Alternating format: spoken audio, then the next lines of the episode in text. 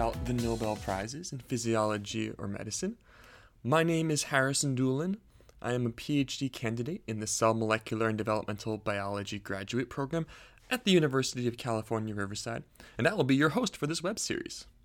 So, the purpose of this series is to trace key advancements made in the biological and medical sciences over the past 120 years or so, using the Nobel Prizes in physiology or medicine as a guide. Every career has its highest prize, and the highest prize for a scientist is the Nobel Prize. It is the most prestigious award a scientist can receive, and it marks discoveries that have made a profound impact on our understanding of human biology and ability to treat diseases. Today, we will be examining the second Nobel Prize in Physiology or Medicine, which was awarded to Sir Ronald Ross. The Nobel Committee chose to give Ross the award, quote, for his work on malaria, by which he has shown how it enters the organism and thereby has laid the foundation for successful research on this disease and methods of combating it, unquote. We will be talking a bit about malaria disease, the work Ross did to prove mosquitoes spread malaria, and at the end, we'll talk about modern methods to control mosquito populations, including the use of genetically modified mosquitoes. So, first, a little bit about Ross, the second recipient of the Nobel Prize in Physiology or Medicine. Ronald Ross was born in 1857 to British parents in India. His father was a general in the British Army, and Ross spent the early years of his life in India before returning to England for his education. He became a member of the Royal Society of Surgeons and then in 1881 returned to India as a member of the Indian Medical Service. Now, while in India, he carried out his duties for the authorities as a medical doctor, but he also became very interested in malaria. It was in India that he would carry out his research addressing how malaria is transmitted from person to person. Now, let's talk for a minute about malaria disease. Descriptions of malaria can be found from ancient times, and the ancient Greeks in particular documented cases that bear the characteristic marks of malaria. The disease itself is caused by parasitic infection, and there are five species of parasites that cause malaria, but they all belong to the same genus Plasmodium. So, for those of you who might not be as familiar with scientific notation for uh, species and genus, so genus is the classification right above species. And we often list species and genus together. So for Homo sapiens, humans, right? Homo is the genus and sapien is the species. So Homo sapiens, genus Homo, Homo sapiens, full species, right? And so you can have many different species within a genus. So, for example, you can have Homo neanderthalensis, right? Neanderthals are still in that genus Homo, but still a separate species from Homo sapiens humans, right? So the malaria parasites all belong to the genus Plasmodium, but the most common and deadliest species of malaria parasite is Plasmodium falciparum, or, or otherwise called P. falciparum. Once someone acquires an infection of the malaria parasite, they begin to show symptoms within a week to 10 days after infection. After some early flu like symptoms of headache, fever, tiredness, the infected individual enters daily cycles of chills followed by fever. And they'll go through several of these cycles, and there's also typically a swelling of their spleen that accompanies this. Without treatment, the condition of the individual can gradually worsen, and serious disease can set in, which includes stroke, organ failure, and can eventually result in death. Now, malaria was a global problem even back in Ronald Ross's day. The disease was and is found in hot, wet regions. Principally, it's found in the tropics, so Africa and Asia, though also in Europe and the Americas. It was noticed back in ancient times that the disease predominated in these hot, marshy places, and people believed that malaria was caused by the bad air of the bogs. So the name malaria itself is derived from the Italian phrase meaning spoiled air. However, by the mid to late 1800s, around Ross's time, great discoveries were taking place in the fields of microbiology that were shaping how people thought about malaria. Two of the biggest figures of the time were Robert Koch in Germany and Louis Pasteur in France. So these scientists were responsible for developing the germ theory of disease, the notion that microorganisms are the cause of human diseases. So people began to wonder if malaria, instead of being caused by quote unquote bad air, was in fact caused by microorganisms. The French scientist Alphonse Laveran was the first person to observe the malaria parasite. So, specifically, he correctly stated that the parasite enters red blood cells, where it replicates asexually and eventually bursts the red blood cells, after which it spews all its progeny parasites, which go on to infect new red blood cells. Laveran's discovery was historic, and it was the first identification of a parasite in the blood, and he would eventually go on to win a Nobel Prize himself for that discovery. A second important discovery was made by the Canadian scientist William MacCallum. He showed that the malaria parasite went through a sexual stage of its life cycle in addition to an asexual stage. So, looking in the microscope, MacCallum observed some of the parasites growing flagella and becoming motile. And these motile parasites would then fuse with the non motile parasites. MacCallum noticed that this was just like the process of sperm fusing with egg in mammalian reproduction, and he correctly deduced that he was observing sexual reproduction of the malaria parasite. However, despite all this new and exciting cellular knowledge of the parasite, people still didn't know how the parasite spread from person to person. Now enters into the story our Nobel Prize winner Ronald Ross. While taking a brief trip back to England from India, Ross set up an important collaboration with a London based scientist named Patrick Manson. Manson and other scientists had begun to hypothesize that the parasite might be spread by mosquitoes. In Manson's case, he noted that sexual reproduction of the parasite only occurred after the blood from patients was allowed to cool. Manson hypothesized that in order for the malaria parasite to complete its life cycle, the parasite had to move from its human host to another host, possibly a mosquito. Now, this was a cool hypothesis, but he needed proof to back that up. Ross, after meeting Manson, returned to India on a mission to get that proof the proof that malaria was spread by mosquitoes. Now, it would take him over two years to find that proof. He had a strategy. His strategy was to take healthy mosquitoes bred from larvae in his lab, have those mosquitoes feed on patients sick with malaria, then a few days later dissect the mosquitoes and check for the presence of the parasite under a microscope. Progress in his discoveries was slow and often discouraging, so he had his primary duties as a doctor to attend to, which took time away from his work with the mosquitoes.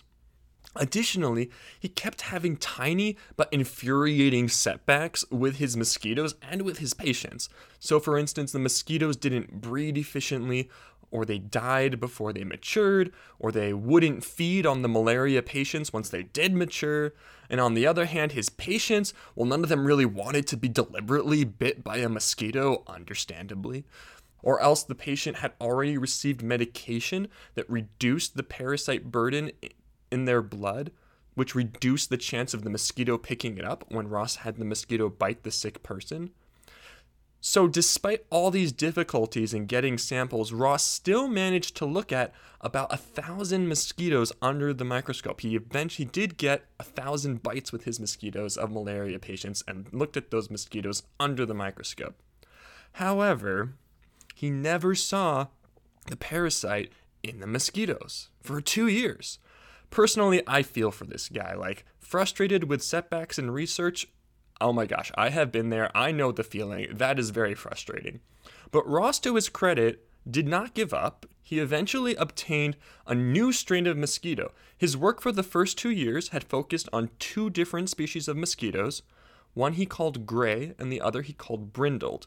And he got this third new strain then, which he called brown. He only had eight of these new brown mosquitoes, but he decided to carry out his experiment again. So he let all eight of his mosquitoes bite a malaria patient, and then he checked the mosquitoes for the malaria parasite under the microscope. He dissected the first four of those mosquitoes the same day of the feeding, but he didn't see any sign of his parasite. Another two days after the feeding, he dissected one of the mosquitoes, but still didn't see any of the malaria parasite, so he's down to three mosquitoes now. On the fourth day of the feeding, he dissected two more of the mosquitoes. One of them still showed nothing, but the other had pigmented cells in its gut identical in appearance to malaria parasites.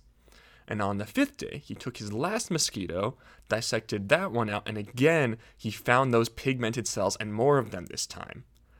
Pretty great, right? Well, Ross certainly thought so. He was so excited by his finding, he named the day of his discovery Mosquito Day, and it's a real holiday marked every year on August 20th. I swear it's true. You can Google it. so, pretty great, right? But not so fast. There's a slight problem with these results and the experiment that Ross did. Looking at these brown mosquitoes, someone could argue that the pigmented cells Ross observed weren't malaria cells, but mosquito cells that just happen to look like malaria cells. Lots of cells that function very differently from each other can look identical under the microscope. So, how do you show that those pigmented cells are really malaria and not some cell naturally found in the guts of brown mosquitoes? So, to figure this out, you need a negative control. In science, controls are set up as a standard we compare our experimental results to. Negative controls lack the expected outcome of whatever we are trying to observe. So, in Ross's case, he was trying to observe malaria cells in the gut of the mosquito. So, he needs to have a negative control where the mosquitoes would not be expected to have the parasite in their gut. So, the proper way to set up this experiment would have been to have a group of the mosquitoes bite a healthy person, and then have another group of the mosquitoes bite someone sick with malaria, and then compare the two groups of mosquitoes. The mosquitoes that bit the healthy person would function as a negative control. You would not expect to find malaria in the mosquitoes that bit the healthy, not sick person. If you set up the experiment with these two groups of mosquitoes, if you see the malaria cells in the mosquitoes that bit the sick person, but not in the mosquitoes that bit the healthy person, you can then truly say that the cells are malaria cells. However, Ross did not include this negative control in his study. He seems to be aware of this in his report of his finding. He gives the excuse in his paper that unfortunately he could not obtain any more of the mosquitoes and that he meant to verify his own results as soon as he could get more of the bugs. Now, despite this flaw in his research, Ross's report was enthusiastically embraced by his research partner Manson, who spread the news all over Europe in the scientific circles and everyone pretty much eventually accepted that the cells were malaria cells. Not everyone was convinced, but most people came to accept that Ross had found malaria cells in the gut of mosquitoes. But even once this was accepted, even once it was accepted that the cells in the mosquitoes were really malaria cells, there was still one more thing missing. All Ross had shown so far is that mosquitoes could be infected with malaria parasites, he had not yet shown that these infected mosquitoes then go on to infect healthy people. In other words, he hadn't shown yet that the mosquitoes transmit malaria. He hadn't closed that loop yet of the transmission cycle. He wanted to. Oh boy, he wanted to show that. He wanted to close the loop. But unfortunately, the military required his services. So a month after his discovery, he was transferred to Bombay and then to Calcutta. And in Calcutta at that time, there were very few malaria cases for him to study. So he ended up closing the loop of transmission, but not in humans. He switched to birds. So he began working with a version of the malaria parasite that infected birds. And he showed, this time with the proper negative control, that the mosquito's gut became infected with this bird version of malaria parasite he also showed that the parasite migrated to the salivary glands of the mosquito and that infected mosquitoes could transmit the parasite to previously healthy birds. So, through these sets of experiments, he completed the transmission cycle of the parasite in birds and proposed that the same thing was happening in humans. Now, unfortunately, he never had the opportunity to show the transmission in human malaria by mosquitoes. So it was left to another group, an Italian group led by Giovanni Grassi, who became the first to demonstrate the full mosquito transmission cycle of malaria in humans. So once that was solved, everyone was ecstatic. This was truly a Nobel Prize worthy discovery. However, when it came time to award the 1902 Nobel Prize in Physiology or Medicine, the committee was like kind of not sure. Like a lot of them were saying, "Oh, this should go to Ross. He made super great discoveries in this area, but maybe it should go to Grassi because he's the one who actually showed the transmission cycle in humans. And also, Ross's original experiment was kind of sloppy without the negative control. But at the end of the day, they decided, somewhat controversially, that Ross should get the full prize. And so that made him the second Nobel laureate of physiology or medicine. Now let's talk for a minute about the outcome of Ross's discovery. He had successfully identified mosquitoes as a vector for malaria. Let's define that word vector. A vector of disease is an agent that transmits a pathogen from one organism to another. So, vector borne diseases are a major source of disease around the world, and the mosquito is the deadliest vector out there. Mosquitoes transmit not only malaria, but a wide range of other parasites and viruses. This makes them arguably the deadliest animal on the planet. Every year, over 1 million people die from diseases acquired by mosquito bites, and billions more people get sick.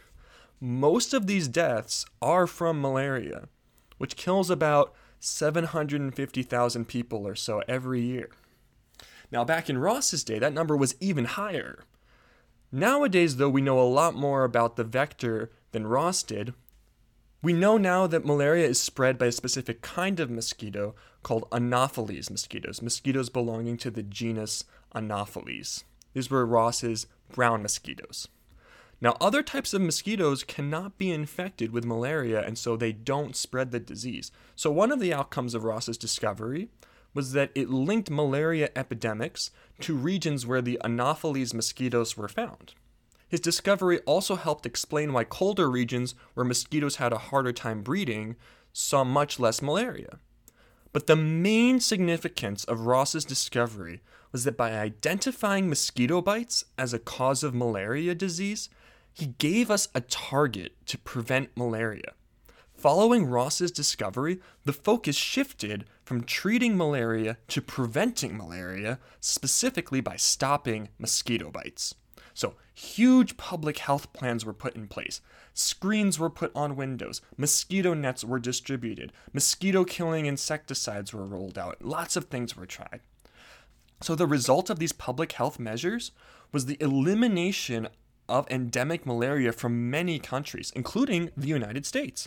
Malaria has been considered eradicated from the United States since 1954.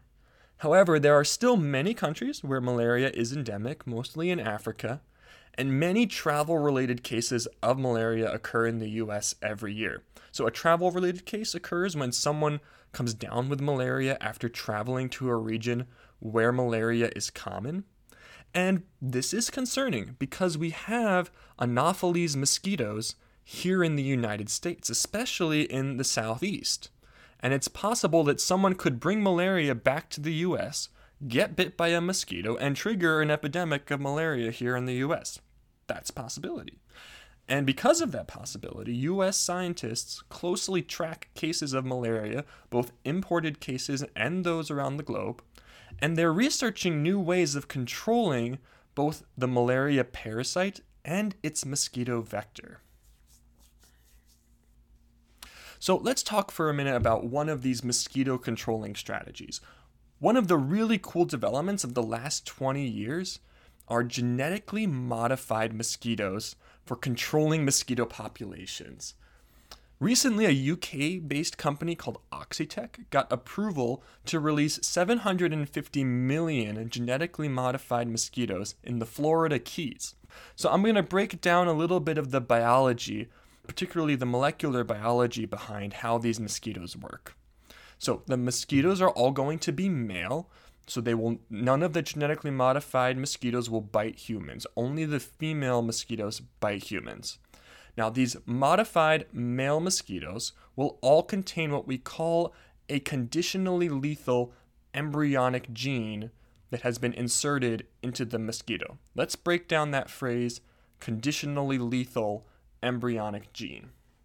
So, a gene, right? You've probably heard the word gene before. It's a bit of DNA that codes for something, usually a protein. So, a conditional gene is a gene that's only expressed under certain conditions. A conditionally lethal gene is a toxic gene that is expressed only under certain conditions. In the case of these mosquitoes, they are given an antidote in the lab that suppresses the lethal gene product. So the gene is only expressed when the antidote is absent. The absence of the antidote is the right condition for the gene to be expressed. It's like a little switch. An embryonic gene, as the name implies, means it is expressed in the embryonic stage of the organism. So these mosquitoes express a toxic gene only when they're larvae, so not when they're adults, and only in the absence of an antidote. So, once these adult male mosquitoes are released into the Florida Keys, they can go find and mate with females in the wild. All of the offspring that that female gives birth to will inherit that toxic gene from the male. Since the antidote to the toxic gene is not present in the wild, all the offspring that that female gives birth to will express the toxic gene and die before they reach adulthood and have a chance to breed.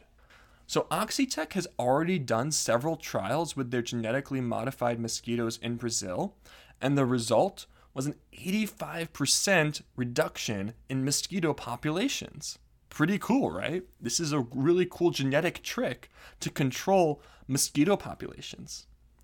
Now, the trial that will be happening in the US next year will be to control a specific invasive species of mosquito called Aedes aegypti, which is a vector for many deadly viruses, but not malaria. However, the use of genetically modified mosquitoes to control the Anopheles mosquitoes that carry malaria could become standard someday in the not too distant future. So keep an ear out for any news on that. So this concludes the second episode of Notable Nobels. This episode was recorded on August 26th, 2020. I want to thank Digital Mind Productions for providing the music.